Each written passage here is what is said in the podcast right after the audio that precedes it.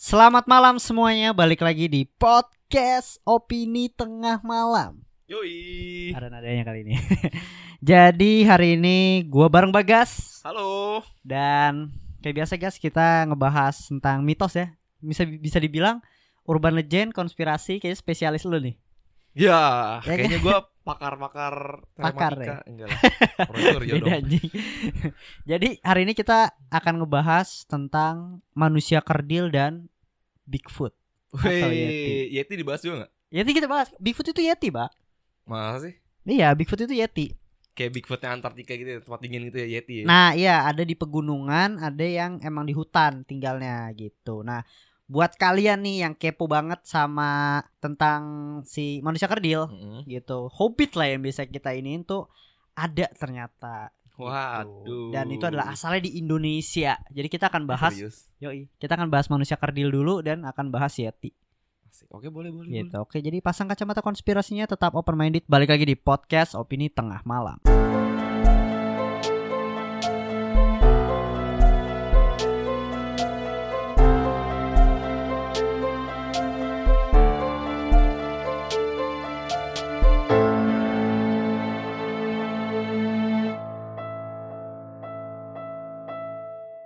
Gimana Bagas?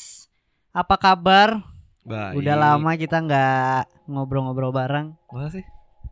Iyalah, terakhir kan kita nggak terakhir mitos. Mitos juga terakhir ya yang Pamali bukan sih? Terakhir Pamali mitos oke, oke. gitu. Dan hari ini kita akan ngebahas manusia kerdil dan Yeti. Nah, buat pendengar open minded juga apa kabar kalian?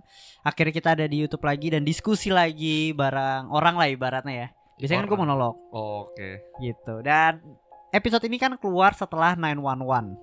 Serangan 11 September 2001 Betul. gitu. Jadi kalian bisa langsung nonton di YouTube-nya, bisa dengerin podcastnya tapi cut vers- version dan kalau kalian mau denger fullnya kalian bisa kunjungi Karya Karsa. Itu sebenarnya tujuannya ya biar ini aja sih guys. Jadi tuh? lebih ke filter. Yang pertama yang dengerin tuh bener-bener emang yang pengen dengerin dan open minded gitu. Soalnya kan kalau ibaratnya tuh durasi. aslinya itu kan satu jam Heeh. satu jam berapa. Tapi gua lempar ke podcast sama YouTube cuma 45 menit.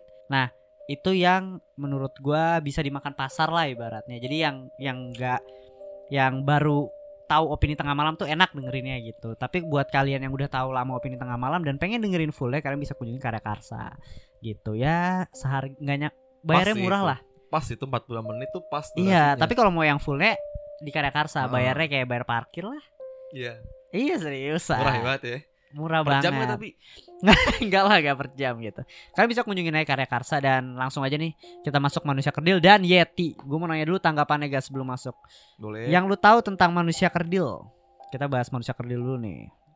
Manusia kerdil yang menurut gua sih orang Hmm. yang kecil pastinya lah ya. Nah, Kecil, pendek, agak misterius sih kelakuannya sih. iya. Kalau menurut gua, no offense buat Beda loh, ah, beda, lah. beda, beda, Beda, kan, kalau kan, beda kan, beda kan. Beda. Kalau seandainya manusia kerdil tuh emang dari apa namanya genetik atau struktur tulangnya emang dari dari masa ke masa kan selalu kayak gitu, Hmm, bukan karena oke. kelainan. Sorry kalau misalnya yang kita tahu kayak apa namanya Bang Ucok Boba Mm-mm, baba, Oh. boba. Ngasal kalau ngomong lu. Iya itu maksudnya Bang Ucok Baba Dia kan emang kelainan ya Mm, Gue kurang tahu sih Itu kalau salah ada ada ada penyakitnya Tapi kalau mm, manusia kerdil tuh emang Dia tuh tinggalnya di hutan yang bener-bener misterius. misterius Dan sebenarnya ini belum tahu sebenarnya Belum tahu pasti ini itu masuk Ibaratnya sih manusia atau atau masih bebuyutan sama orang hutan gitu. Jadi ini belum tahu. Jadi bener-bener Hmm, misterius ya, nih. ngerti, ngerti, Hewan ngerti, atau ngerti. manusia Hewan gitu. atau primata gitu Bang, Ya, hewan atau primata gitu. Menurut National Geographic pun juga kayak gitu. Oke. Nah, kalau untuk Yeti sendiri, guys, yang lu tahu? Yeti tadi pertama gue bilang sih Bigfoot. Siapa? Kan dia bilang sama kayak Bigfoot kan ya. Lu mah tadi ngomongnya Yeti Kusnandar aja. ya, Yeti Kusendang. Oh, kesendang ya. Enggak, Ya. kalau menurut gue Yeti itu kayak tadi lu bilang Bigfoot cuma karena dia di tempat es gitu, tempat Hmm. yang dingin lah ya, yang Hmm. bersalju, maka jadi putih. Jadi dia kulitnya menyesuaikan rambutnya menyesuaikan dengan iklim. Oke. Tapi lu percaya nggak sama manusia kerdil dan Yeti? Dari sudut pandang lu aja. Ini kan belum gue jelasin nih. Mm-mm. Lu percaya nggak? Enggak sih. Cuma yang gue percaya itu yang namanya mungkin kalau manusia kerdil gue masih bisa percaya lah ya. Hmm. Karena kan emang ada ada risetnya juga tuh. Hmm. Kalau Yeti gue masih agak kurang percaya. Gue percaya kalau Yeti itu dia apa ya semacam gigantropus eh megantropus megantropus Alah ribet bahasa lu nyet. terlalu ini banget scientific banget ya. Tapi gue ada satu cerita Yeti namanya Zana. Nanti bakal gue jelasin secara singkat. Itu bener-bener ketangkep di Rusia. eh, urban legend ya tapi ya dia tinggal bareng sama manusia Mm. dan dia punya anak yang men- masih ada fotonya jelas banget. Oh shit man. Wah, lo harus harus dengar. Tapi kita bahas manusia kerdil dulu nih. Boleh. Oke. Nah, manusia kerdil yang mungkin kalian tahu itu sama kayak di film The Hobbit. Hobbit. The Hobbit ya? gitu. Yes, kecil-kecil. Lu nonton belum? Lord of the Ring. Udah. Hob- Hobbit? Hobbit gue cuma kayak cuma nonton sekilas doang. Nggak tahu gue kayak kurang interested gitu buat nonton itu. Lord of Oke. the Rings, Hobbit. Tapi rupanya itu ya beda sih. Kalau Hobbit kan bener-bener kayak menunjukkan manusia banget kan gitu. Hmm. Mungkin manusia kerdil lebih ke nih ntar gue bukain ke lu sambil gue cari. Boleh. Dia tuh lebih kayak apa ya? Manusia tapi bentuknya sedikit rada kayak maaf gitu. Tapi kayak Sorry to say. iya Kayak, sa- apa sih orang hutan gitu ya. Mm, Nih, jadi mungkin nanti kalau di YouTube kalian bisa lihat gambarnya, nanti kalau di Instagram akan gue masukin nih. Jadi kayak gambaran ketika dapat tulang struktur tulangnya terus digambarkan gitulah sama Hmm, scien- iya, iya. saintif, saintis, ya. Kayak gini kurang lebih rupanya gitu. Ini beda sih dari dari bentuk tengkoraknya udah berbeda ya. Mm-mm, gitu. Emang cukup ngeri sih sebenarnya. Gitu. Jadi langsung gue masuk aja nih. Jadi sebenarnya ini rame di tahun 2017 mungkin ketika YouTube dari orang pemotor di Aceh ngeliat manusia kerdil lari. Kayak mau ketabrak terus dia lari. Mhm. Tapi kita nggak bisa asumsi itu manusia kerdil atau enggak ya. Disebutnya saat itu suku Mante, suku Kumante. di Aceh, suku pertama yang menempati tanah Aceh gitu ibaratnya. Suku asli berarti. ya? Suku asli Aceh gitu, tapi udah punah. Hmm. Nah, kenapa suku Mante ini tiba-tiba muncul lagi? Gue gue nggak bisa mengasumsikan itu suku Mante, tapi gue juga nggak bisa mengasumsikan itu hewan, gas. Iya, Lu udah iya. lihat kan? Udah udah. Gimana? Tadi lu tunjukin ke gue kan. Nah, pas lu lihat. Kalau dari pergerakannya sih agak CGI. Jauh banget, gak gue gak setuju itu CGI. Oh gitu sih. Kagak lah. Kan opini gue. Oh iya. Fun minded kan lu? Iya iya. Oke oke siap. Kan opini gue kayak gitu. Karena apa ya? Nggak tahu sih. Kalau gue kalau nggak ngeliat langsung nggak sepenuhnya percaya. Hmm. Tapi kalau misalkan temen gue sendiri yang ngalamin, temen gue sendiri yang ngevideoin, ngasih unjuk ke gue, gue percaya. Karena itu bukan temen gue yang nunjukin videonya, jadi Iya. gue masih agak percaya nggak percaya gitu loh. Tapi menurut gue dari video itu menurut itu reaksi natural, gas. Ya lu lihat deh. jatuh kan ya? Dia jatuh dan bener-bener kayak video amatir Iya iya. iya. dan dia ngejar gitu. Dashcam juga sih itu ya. Ih, maksud gue ngapain lu tiba-tiba naik motor ke hutan lagi touring gitu? Hmm. Eh kita buat yuk video CGI. Maksud gue ribet banget Caper ya, ya. caper ya. Ribet banget gitu loh. Dan itu juga nggak nggak dia nggak nggak tahu itu viral kan? Iya betul betul. Kalau menurut gue sih gitu karena dari larinya bisa bisa gue asumsikan anak kecil tapi anak kecil nggak mungkin lari secepat itu ya pertama Mm-mm. ya kan tubuhnya itu bener-bener kecil banget dan pas gue tahu kalau ada suku Mante di Aceh itu dan gue bisa mengasumsikan bahwa mungkin aja itu suku Mante yang emang dia model-modelnya kayak suku Baduy lah yang nggak mau diganggu Nggak mau sama terekspos ya terekspos sama dunia luar tapi kalau suku Baduy kan emang udah ini kan nah Menutup suku kalau suku Mante ini mungkin dia emang ngumpet-ngumpet kan hutan- aja keciduk ya kan keciduk Nggak gitu jalan. kan lagi begal deh nyaris kebegal ya Nyaris tuh hampir Nyaris. tuh. Tapi kayak gitu. Nah, jadi sosok ini tuh emang perawakannya ya kayak tuyul sih sebenarnya kecilnya beda ya. Tapi beda kalau tuyul kan tuh lebih kecil lagi ya pak Iya, tuyul iya. tuh berapa puluh sentimeter doang cuy Oh iya pak?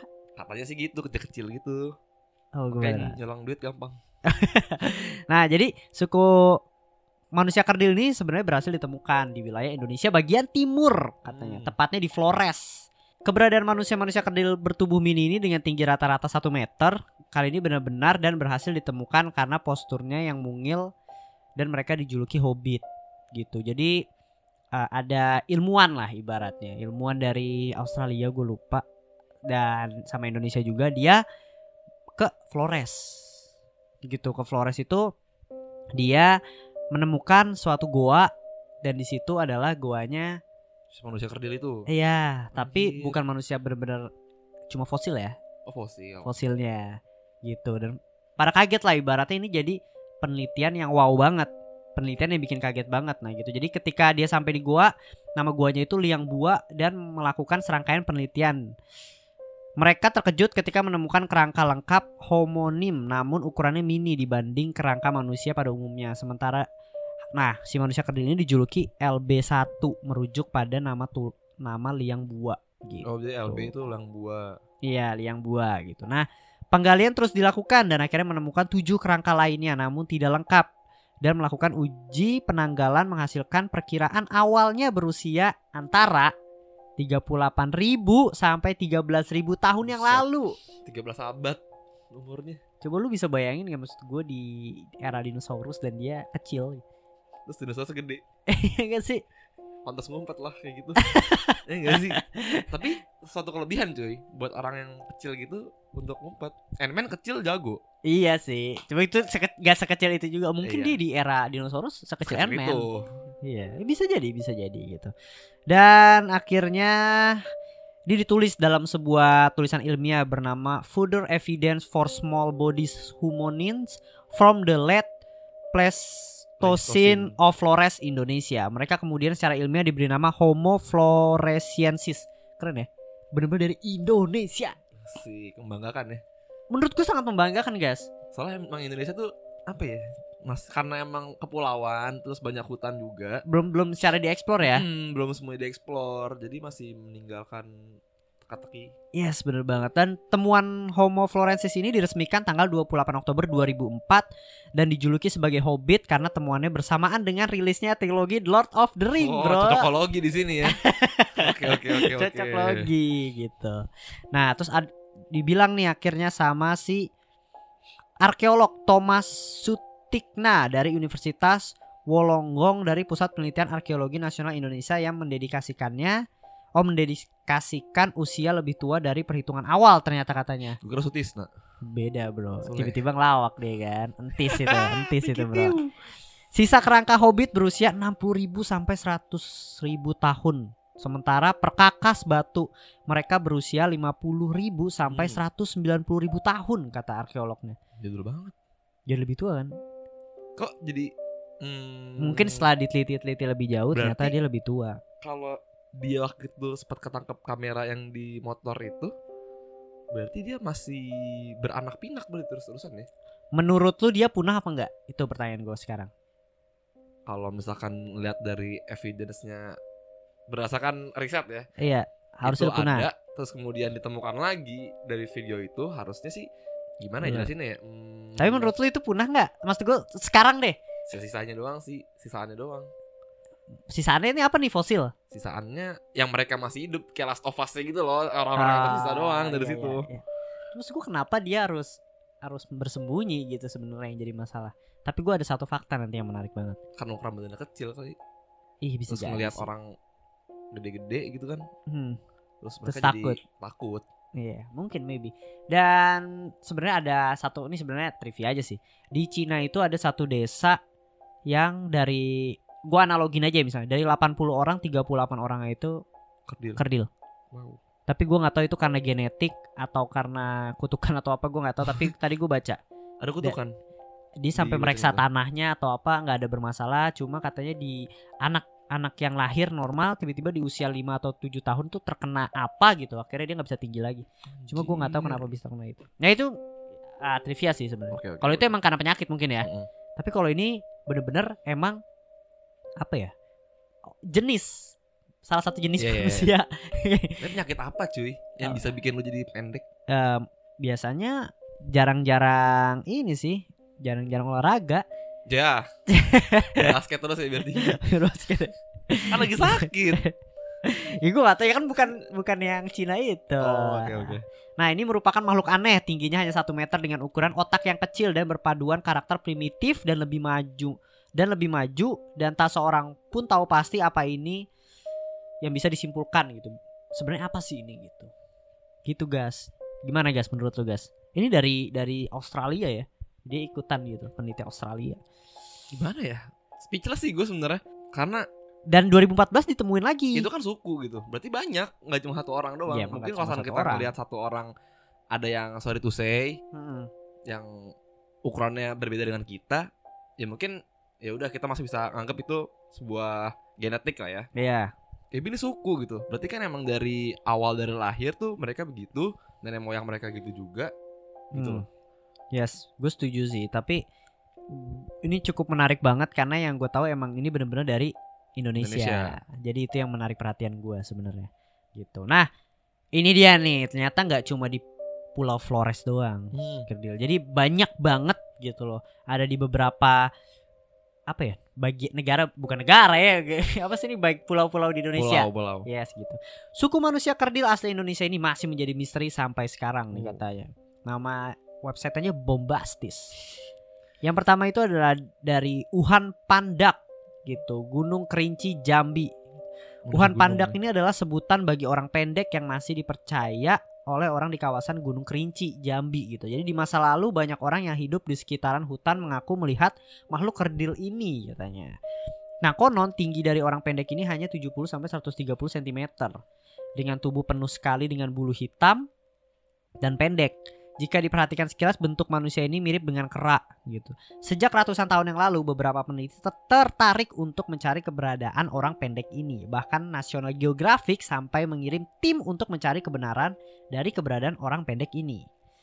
Meski secara fisik mereka mirip sekali dengan manusia tapi mereka sudah memiliki mereka punya senjata seperti tombak untuk berburu. Nah, monyet nggak mungkin kan bawa Iya, iya. tombak gitu. Kecuali keras sakti. Iya. Tapi ini gambarnya nih, gambarnya kurang lebih kayak gitu. Dan sekarang ada lagi dari Sulawesi Selatan gitu. Baca lagi guys. Nah, ini menarik. Suku Oni.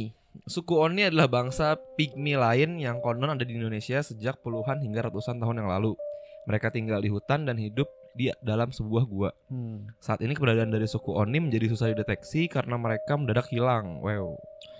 Terus ada yang bilang nih suku Oni disebabkan oleh warga sekitar nih hilangnya karena Hmm. diperlakukan. Jadi dia sempat keep in touch berarti ya sama Hmm. si warga oke, lokal oke, itu. oke. Nah, dahulu kala penduduk desa dan suku Oni berteman baik gitu, tapi sayangnya penduduk sering mem- meminjam barang dan tidak dikembalikan. No, klepto dong. warganya, Bro. Emang warganya gitu.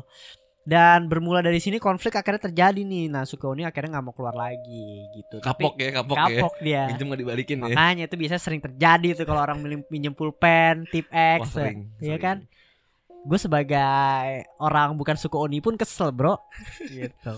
Suku Oni lagi. Dan dia tuh katanya bisa dipancing keluar biasanya dengan pisang katanya. Jadi pisang ditaro terus diambil dia keluar gitu loh, ngambil pisangnya. Cuma Hmm. dia udah nggak mau lagi kayak gitu karena dia tahu itu sebagai jebakan, Jebakan. katanya kayak gitu. Ah, ini mitologi ya? Tapi berarti pinter juga dong dia.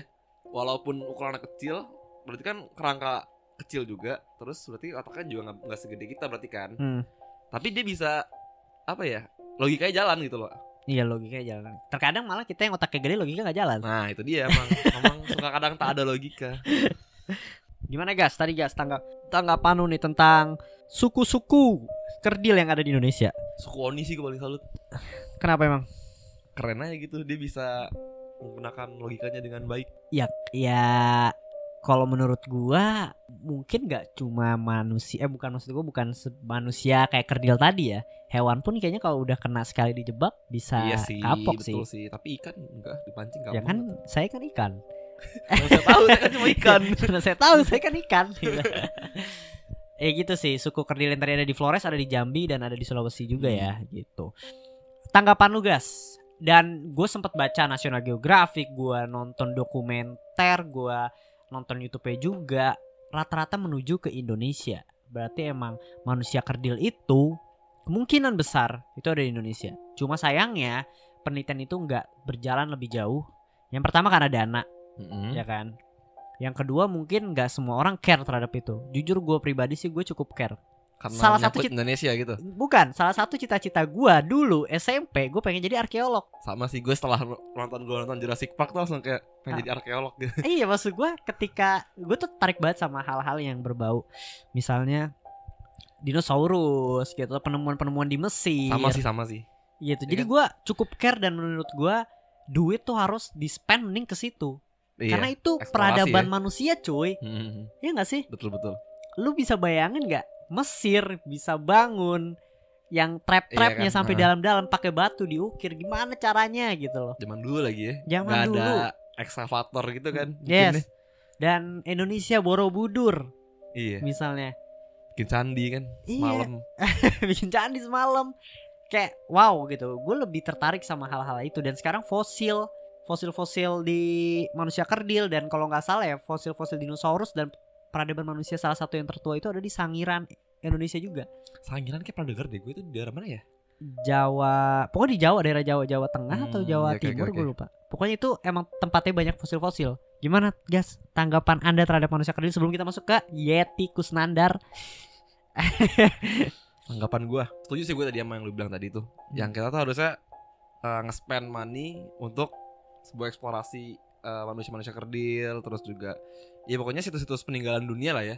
Iya, Itu iya. kan udah cukup lama Punya sejarah Dan apa ya Makanya disebutnya Seven Wonders ya karena itu Karena keren Unik. Indonesia lagi. Indonesia lagi. Yang maksud gue luas banget kan. Hmm. gitu dibanding lu menghabiskan kayak hal-hal yang kurang penting Iya, misalnya pembangunan-pembangunan yang memakan Bikin mall hutan. banyak banget. Iya gitu kan. Mending coba sebelahan semuanya. coba kita explore Iya gitu. kan sebenarnya. Tapi gue nggak tahu sih sebenarnya gue nggak tahu ya kondisinya gimana. Apakah arkeolog Indonesia yang kurang maksudnya Hmm, kurang mendapatkan SDM perhatian kah atau- SDM iya, juga gitu. Atau emang uh, pemerintah belum menuju ke sana Hmm. karena emang belum belum priority banget gitu. Padahal sayang banget gitu ketika malah orang luar negeri yang nemuin atau bisa jadi dirahasiakan. waduh, Waduh, bisa berat, jadi tuh berat, bos. Berat, berat, berat. bisa jadi bisa jadi. Oke kita bahas Yeti dulu lah. Boleh. karena Yeti cukup menarik nih. Gue sangat sangat tertarik nih sama Yeti. Tadi manusia kerdil Yeti dan nanti ada segmen diskusi bareng gue dan Bagas.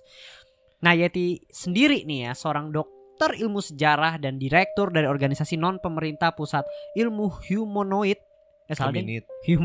Humanit. Huminid, Hominid Internasional, Igor Burtsev pernah mengatakan hampir setiap hari bisa menerima laporan dari seluruh wilayah Rusia mengaku telah melihat Yeti atau Bigfoot Oke. gitu. Nah dia Rame ngomong nih. sabi nih katanya. Rata-rata banyak warga yang mengaku melihat Yeti atau jejak langkahnya di pegunungan Kaukus, Krasnodar, Kaukasus. Kirov, Kemerovo, Novosibirsk, Yakutia, bahkan Moskow, and Skirskipski. Anjing so banget gitu loh.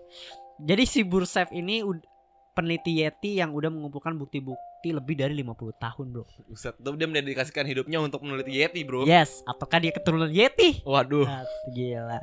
Akademi Ilmu Pengetahuan Soviet membentuk sebuah komisi nih ternyata khusus pada tahun 50-an untuk mengkonfirmasi keberadaan Bigfoot atau Yeti. Namun usahanya dihentikan setelah ekspedisi yang tidak membuahkan apa-apa di pegunungan Pamir pada 58 tahun 58 ya. Hmm. Sejak saat itu hanya orang yang benar-benar berminat yang masih mencoba mencari Bigfoot. Nah, for your information, gue nonton dokumenter Netflix itu yang di Mesir tuh, gue lupa tapi judulnya apa Hmm. dia itu juga dapat tuh peradaban kuno. Jadi gini sistem kerja arkeolog. Dia didanain sama negara. Mm-mm. Oke. Namanya arkeolog dia kan mencari sesuatu kan. Betul. Mencari. Nah, cuma belum tentu mendapatkan sesuatu. Iya. Itu sebenarnya yang jadi masalah kan. Duitnya mungkin Indonesia belum Kayak- kuat di situ.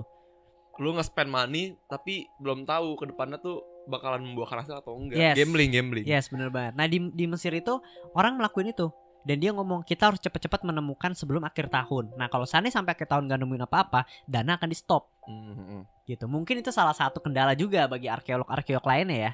Iya, iya. gitu dan di sini juga terjadi pas penelitian Yeti akhirnya da- dana dihentikan akhirnya ya dia nggak bisa ngelakuin apa-apa kalau lu mau nyari sok silakan pakai dana lu sendiri dengan beredarnya rekaman terkenal dari Peterson Gimblin Bigfoot pada 6 tahun 67 peneliti Rusia langsung menjadi yang pertama untuk menelaah kehas- keasliannya Menurut si Bursev nih, sebuah tim besar yang terdiri dari spesialis termasuk bio Mekanik. mekanik, kriminolog, oh kriminolog oke nih, dan sinematografer oh untuk kamera ya dokumentasi betul, betul. gitu. Secara seksama meneliti rekaman itu dan menyimpulkan bahwa itu adalah asli. Rekaman itu Oh. menunjukkan sesosok raksasa yeti perempuan yang tingginya 210 meter. Anjir, tinggi banget 2 meter, Bos. Di Rusia ada yeti, di Indonesia ada manusia kerdil. Berarti seimbang. Seimbang Seimbang alam. gitu. Tapi berarti Yeti ada cewek ada cowok juga berarti ya? Ada, Gender juga. ada, ada lah. Gimana kalau nggak ada gender dia? Siapa tahu satu Iya. jenis. Ya terus cara ngamilinnya kayak ini, apa namanya? Hmm, kuda yang kuda laut kan Nggak, kuda maksud laut gua kayak- bisa ini Dia tuh mungkin peranakan dari mungkin nih, peranakan dari si manusia kerdil terus jadi gede ya kan anaknya.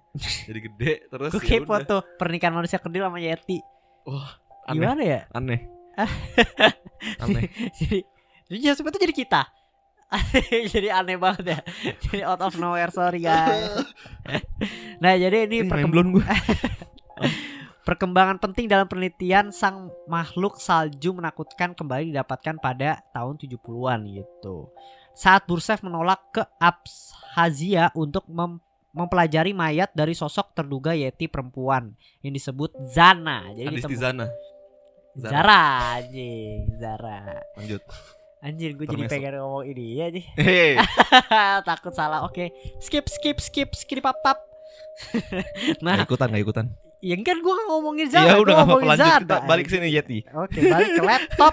gitu. Nah, jadi dia ada mayat Zana dan disuruh neliti gitu Hmm. katanya. Nah, setelah beberapa kali ekspedisi ia kembali ke rumah dengan dua tulang besar yang diduga dimiliki Zana dan anaknya. Namun kurangnya Dana menghentikan penelitian hingga saat ini. Cuma dana pada Zana Nah, Dana kepada Zana emang Dana tuh kurang kurang lah. kurang gini banget. Iya. Nah, kami memulai menemukan susunan kayu buatan tangan, kerajinan tangan, dan simbol-simbol yang mirip dengan temuan-temuan di negara lain, meliputi wilayah Inggris, Selandia Baru, Australia, Kanada, dan US. AS. AS. Nah, ada beberapa temuan di mana pohon dikuliti dan dikubur terbalik. Dan hal ini membutuhkan kekuatan besar yang manusia pun nggak bisa ngelakuin, kata dia gitu. Kubur terbalik itu gimana maksudnya? Kayak ngangkat pohon terus dibalikin gitu loh. Ya pohon dibalik lah. Dikubur terbalik berarti Pohon Si- dibalikin lah. Oke oke oke lanjut lanjut. kurang lebih kayak gitu sih. Nah, keterangan saksi juga mengatakan Yeti memiliki kekuatan paranormal dan kemungkinan Anjir, mengerti keren banget. bahasa manusia. Beberapa tahun terakhir peneliti Amerika sudah selangkah lebih maju dengan mengatakan bahwa makhluk berbulu itu punya bahasa sendiri dan masih ada berhubungannya dengan manusia. Wow. Gitu. Jadi ada gen manusianya ternyata di Yeti ini. Lah, Senayang juga anjir. gue nggak tahu ini bener apa enggak, tapi cukup oke, cukup unik tentang Yeti ini Keren sebenarnya. keren keren. Gimana Bisa- guys pandangan lu guys? Gue gue main blown banget sih sama statement tadi tuh Yeti memiliki kekuatan paranormal. Ya pokoknya menggunakan paranormal dan bisa bahasa manusia. Iya iya iya. Iya. Itu keren cuy. Ah, Berarti kan dia lebih hmm, apa ya? Bisa jadi itu alien, bisa jadi itu manusia, bisa jadi itu primata, nggak ada yang tahu. ya orang hutan maybe kan Iya kan? Karena Nah. bisa punya kekuatan seperti kayak apa seperti itu. Gitu. Jadi kurang lebih ya gambarnya si Jana ini kayak gini guys. Nanti kalau di YouTube kalian bisa lihat, nanti kalau di Instagram bisa eh di podcast bisa gue kasih di Instagram. Ini gitu. yang kanan. yang kanan dan kiri anaknya. Kiri anak ke sana. Iya. Gitu. Yang kanan zananya. yang kanan Zananya. Kurang lebih penggambarannya seperti itu katanya. Pandangan lu tuh se- sendiri nih terhadap Yeti ini lu believe it or not. Sama kayak tadi yang gue bilang, gue nggak belum percaya kalau gue belum lihat langsung. Ya lu juga gimana mau lihat langsung? Iya, masa mau nyari juga sih, masa nggak mungkin juga kan. Mm. Tapi dengan adanya sebuah fenomena yang kayak tadi pohon terbalik itu, Hmm. ya sebenarnya nggak masuk akal juga sih. Kalau Siapa ya kan? Iya, kalaupun itu ulah manusia dengan alat-alatnya, pasti kan ninggalin jejak dong. Ya lu tuh ngapain balikin pohon? iya, terus kurang kerjaan banget gitu loh. Ngapain sih balikin pohon? Eh, ya, Oh, tapi iya, lu cukup percaya gue. Kalau gua sih cukup percaya. Karena gimana ya? Ya tadi gue bilang gas. Kenapa sih jarang orang yang lihat gitu? Karena emang spesiesnya udah udah mau punah. Udah mau punah. atau maybe udah punah. Jadi, jadi kayak mitos jadinya kan. jadi mitos gitu. Karena menurut gue suatu mitos atau urban legend yang pernah kita bahas itu nggak mungkin terbentuk secara sengaja. Mm-mm. pasti selalu ada sebab dan akibat. Entah orang yang pernah melihat sosok gede entah dia lihat ternyata batang pohon dan dia menyebutkan itu yeti tapi kan itu ada dasarnya kan Iya, halusinasi. maksudnya ada deskripsinya Hmm. dari tahun ke tahun gitu dan akhirnya banyak orang yang lihat banyak orang yang lihat gitu terbentuklah sosok si Yeti atau Bigfoot ini gitu nah langsung aja gue masuk nih The Story of Zana Bigfoot asal Rusia True Story dari Kaskus Oke. nah True story kita lihat. kita bacain ini cukup panjang jadi kalian bisa menyimak ya. gitu. Jadi pada tahun 80-an di Rusia, satu makhluk perempuan serupa Bigfoot pernah ditangkap hidup-hidup gitu. Ia kemudian hidup di tengah-tengah masyarakat dan melahirkan anak dari manusia. Kurang ajar emang manusia. Apa ya disikat, Bro? Ya kan? Makhluk ini bernama Zana dan masih menjadi salah satu teka-teki kriptozoologi yang membingungkan. Lu tau gak kriptozoologi itu apa? Apa itu? Hewan-hewan mitos. Oh, iya. Kraken, oke, naga, iya, iya. unicorn. Nah, gitu. Mungkin gua akan bahas di satu episode sendiri bahas. Kriptozoologi. Yes, karena menarik-menarik sih hewan-hewan ya. Boleh, boleh, boleh. Kisah ini berasal dari wil- wilayah Abkhazia di Georgia, Rusia.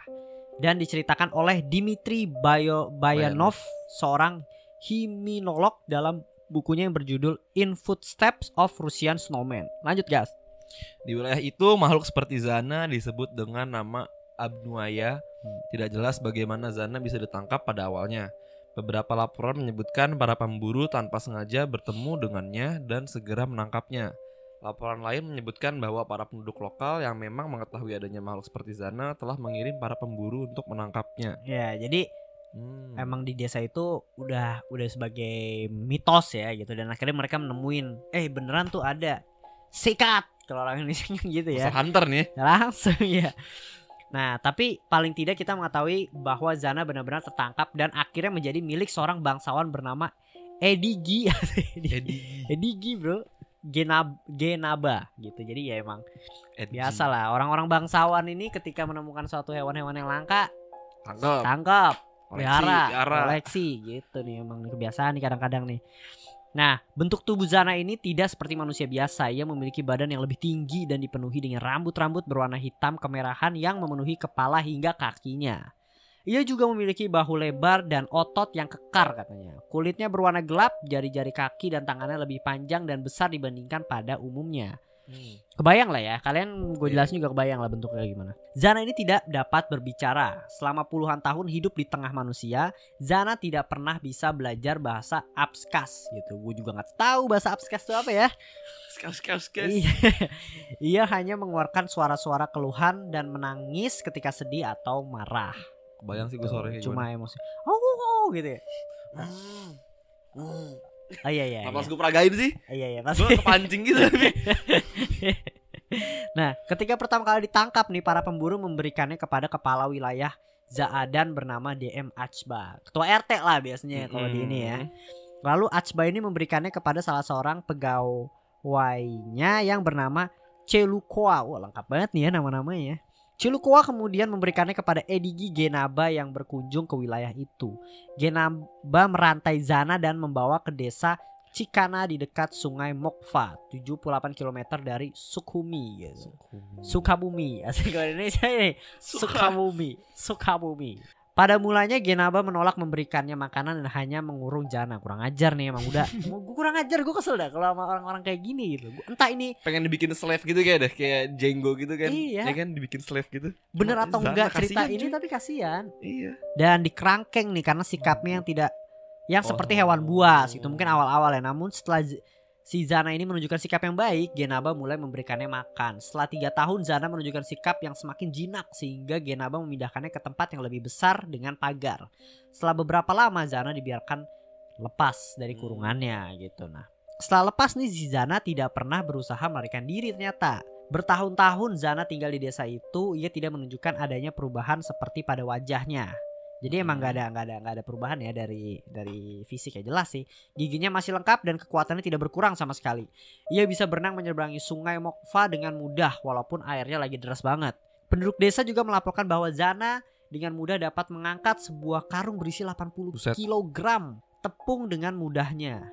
Karena itu Zana akhirnya dilatih untuk melakukan pekerjaan-pekerjaan manusia seperti menggiling tepung dan mencari kayu bakar. Hmm. Manfaatin. Lanjut gas.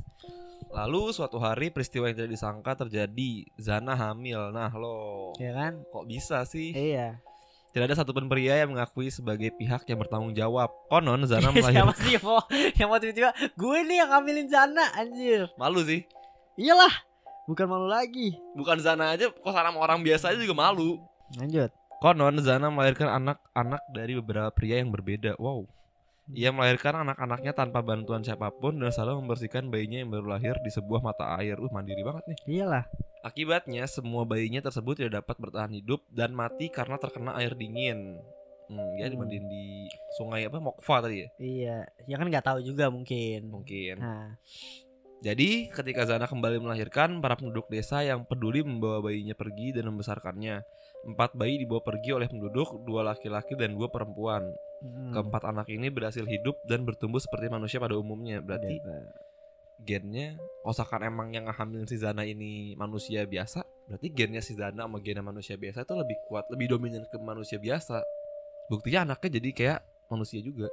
Iya, gue kurang tahu juga. Tapi maksud gue siapa manusia kenapa sih kamu Ada apa dengan kalian? kenapa gitu loh ya kenapa harus Zana yang diambilin Iya. kenapa kita nggak cari spesies cowoknya Zana untuk dia having sex dan dengan sebuah Iya sih, anak ya nggak sih atau memang mungkin terakhir kan dan manusia pengen pengen apa namanya mengembangbiakan Melestarikan. ya cuma kan bisa di science lah Dengan cara lain lah bisa lah Iya ya. gitu. Nah, memang keempat anak ini disebut memiliki fisik yang sedikit berbeda dengan manusia pada umumnya. Namun mereka tidak mengalami kesulitan untuk beradaptasi dengan penduduk lainnya. Putra tertuanya bernama Zahanda dan putra ke- keduanya bernama Quit. Putri tertuanya bernama Kozanar dan putri keduanya bernama Gamasa. Quit meninggal pada tahun 1954, sedangkan keturunan-keturunan mereka masih hidup dan tersebar di seluruh wilayah Abkhazia hingga sekarang gitu. Hmm. Ya mungkin kalau ini cerita beneran udah gennya udah udah udah berubah sih. Iya. Udah udah jadi manusia beneran gitu. Gamasa dan Quit memiliki fisik yang kuat. Namun penampilan mereka jauh berbeda dari Zana.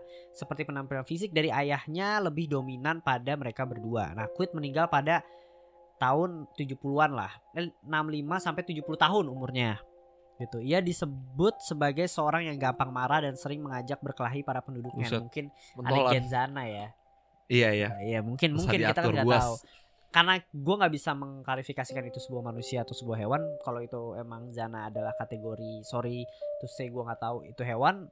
Ya kan ada ada ada genetika yang Betul. manusia nggak ada lah ibaratnya. Nah ada rumor yang beredar bahwa ayah Quit dan Gamasa sebenarnya adalah Edigi Genaba sendiri. Oh, si gitu. ownernya.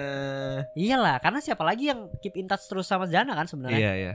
Namun pada catatan sensus kedua anak itu diberi nama keluarga Sabekia. Rumor ini mungkin berkembang karena Zana dikuburkan di perkuburan keluarga Genaba dan kedua anak Zana turut dibesarkan oleh istri Genaba sendiri.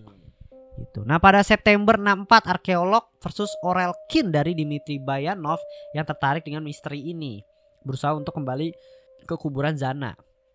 Namun karena semua keturunan klan Genaba telah meninggal, tidak ada yang dapat menunjukkan secara pasti letak kuburan Zana ini. Para arkeolog tersebut hanya dapat menemukan kuburan Quit. Tengkorak Quit lalu dibawa ke Moskow untuk diteliti lebih lanjut. Antropolog M.A. Kolodieva membandingkan antara tengkorak Quit dengan tengkorak pria lainnya yang juga berasal dari Abkhazia dan menemukan perbedaan yang sangat signifikan dalam ukurannya, Li. Gitu. Jadi kan mungkin arkeolognya udah ini nih, udah kayak oke kita coba deh siapa tahu emang tengkorak dari Abzania itu emang bentuknya kayak gini gitu. Mm-mm. Ternyata berbeda banget sama orang Abzania aslinya. Jadi believe it or not itu, Itu- keturunan Zana Hmm. gitu. Wah serem juga. Gimana? Gimana lu baru tahu kan kasus ini kan? Baru tahu gue. Gimana? Pendapat lu guys? Nggak nggak nggak ngira sih gue nggak nyangka sih kalau bakal ada kasus kayak gini. Ini urban legend sih sebenarnya, tapi oh, legend. ya cerita cerita sih. Tapi gue nggak tahu ya ya. cerita bener apa enggak ya. Kayaknya cerita yang cukup bener sih dari silsilah keluarganya lengkap, lokasinya ada, sampai arkeolognya berhasil menemu- menemukan kuburan si Quit ini sendiri. Hmm, Gini, gue nggak tahu Zana itu bener Yeti atau bukan ya. Apa mungkin di saat itu kelainan genetika yang membuat ah, perempuannya eh dia lebih gede banget bukan cewek. Bisa bisa jadi virus juga dari dalam kandungan lahirnya jadi kayak gitu. Ya, terus akhirnya dia survive sendiri di hutan kan Mm-mm. dan gak bisa bahasa manusia. Ya tingkahnya udah beda. Cuma orang-orang zaman dulu kan emang teknologi masih kekurangan, jadi dia menganggap itu adalah sebuah spesies baru mungkin gitu. mungkin, mungkin. Mungkin ya itu analisa gue. Tapi gimana menurut lo? Setuju sih gue sama sama, sama, eh, sama analisa lu. Hmm. Soalnya itu tadi lu bilang dari silsilah keluarga itu ada gitu. Gue juga nggak tahu sih sebenarnya bener apa enggak. Cuma gue menarik dan sangat sangat Iya, iya, tertarik iya. Heeh. terhadap manusia kerdil dan yeti ini sendiri sih. Karena gue jadi cukup percaya ada aja. Emang peradab maksud gue peradaban lah. Iya, iya. Mereka dulu pernah pernah tinggal di situ berkembang biak banyak. Cuma emang ada satu ketika di mana manusia emang udah menguasai banget. Kira tergi- tergeser. ngerinya ini cuy. Apa? Mereka tahu silsilah keluarganya itu apa. Kalau misalkan emang bukan manusia ya, Hmm. emang ternyata itu spesies baru. Ngerinya mereka merencanakan sesuatu take over dunia Anjing. Planet of the Apes. Ngerinya. banget. Iya itu sih. hanya khayalan imajinasi saya iya aja. iya bisa jadi. Nah tapi dari manusia kerdil sendiri dari Indonesia dan Yeti dari Rusia gitu. Lu percaya nggak atau lu masih menyangkal lu pengen lihat sendiri dari Pengen lihat sendiri sih gue, gue pengen lihat sendiri. fosil udah ada men fosil- langsung, Iya, orang maksud- bentuknya ya. gitu. tapi maksud gua lu percaya itu pernah ada atau sekarang tuh udah nggak ada atau lu emang nggak percaya total itu ada Gimana ya? Mungkin kalau yang si hmm, manusia kerdil yang di Indonesia itu, Hmm. itu gue percaya pernah ada. Tapi kalau yang Zana ini karena apa ya? Mungkin istilahnya ada ada sisilah keluarganya. Tapi gue barusan kepikiran nih, barusan banget kepikiran. Hmm. Bisa aja itu kayak cuma sebagai folklore doang. Cerita masyarakat doang oke gitu loh. Jadi gue agak ah, masih agak labil gitu. Karena tadi pada, pada awal tadi gue ngomong kan Hmm. gue cukup percaya karena ada sisa keluarganya. Hmm. Cuma kemudian terlintas tuh pikiran gue kayak ini bisa aja kayak semacam folklore. Dia nggak tahu juga sebenarnya sih kayak gimana. oke Jadi masih Oke. 50-50. Yes. Oke ya itu itu pandangan lu tapi kalau pandangan gue sendiri gue cukup percaya dan gue mungkin statement terakhir gue adalah spend money untuk ke sana karena Ya, gue kepo banget gue kepo banget mungkin yang care sekarang gue nggak tahu ya National Geographic mungkin ya maybe Ah, dia suka Lebih apa ya? Gue kalau ngeliat National Geographic kayak nggak sepenuhnya soal hewan-hewan, soalnya kan ada teknologi juga dia kan. iya Bahas iya. juga kan. ya cuma gue berharap nih dengan adanya kayak kemarin tuh dokumenter Netflix Hmm. yang dari Mesir gitu gue berharap ada dokumenter-dokumenter lainnya atau mungkin maybe Netflix ya sekalian lu buat film ya kan dia men- tuh dia mendanai gituan. itu Iya, gitu gue sangat-sangat pasti akan gue tonton dan sangat-sangat suka banget terhadap terhadap konsep kayak gitu gitu oke sih dari gue segitu aja dan gue percaya gue cukup percaya dengan kedua hal itu dan gimana tanggapan kalian untuk Yeti dan manusia kerdil kalau ada fakta-fakta menarik bisa langsung komen-komen aja di YouTube komen atau di sosial media Instagram opini tengah malam gitu aja thank you guys kita akan bahas-bahas mitos lagi ya maybe. Boleh. Tadi apa kita mau bahas apa tadi?